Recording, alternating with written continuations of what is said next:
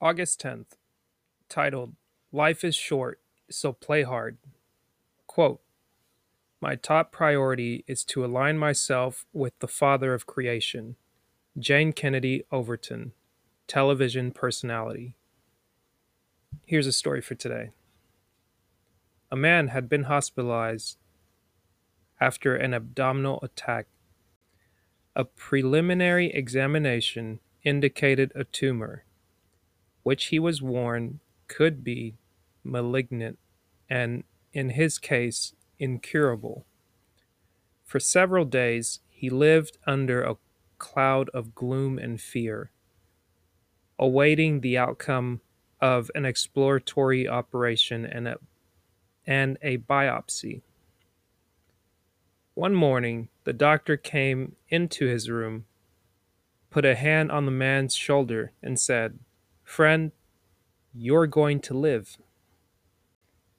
This man felt like he had just come out of a dark tunnel into bright sunlight. He heard music in the sound of the birds that he had never heard before. The sky outside his window was a richer blue. The clouds were more beautiful, as were the flowers on his nightstand. His family and friends suddenly seemed more important and more beloved than ever before.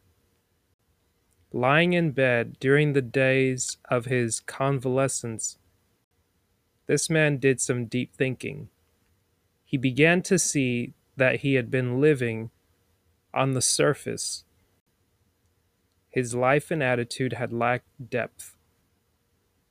For the first time, he seemed to understand what life really is not a transient experience between birth and death, but a spiritual encounter with God.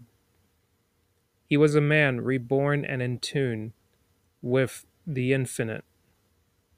Every day, we have an opportunity to be reborn, to draw closer with the infinite. Let's refocus our priorities and rejoice in life. Affirmation Today, I will spend a few minutes to center my thoughts on the infinite spirit that rests within me. Today, I will spend a few minutes to center my thoughts on the infinite spirit that rests within me.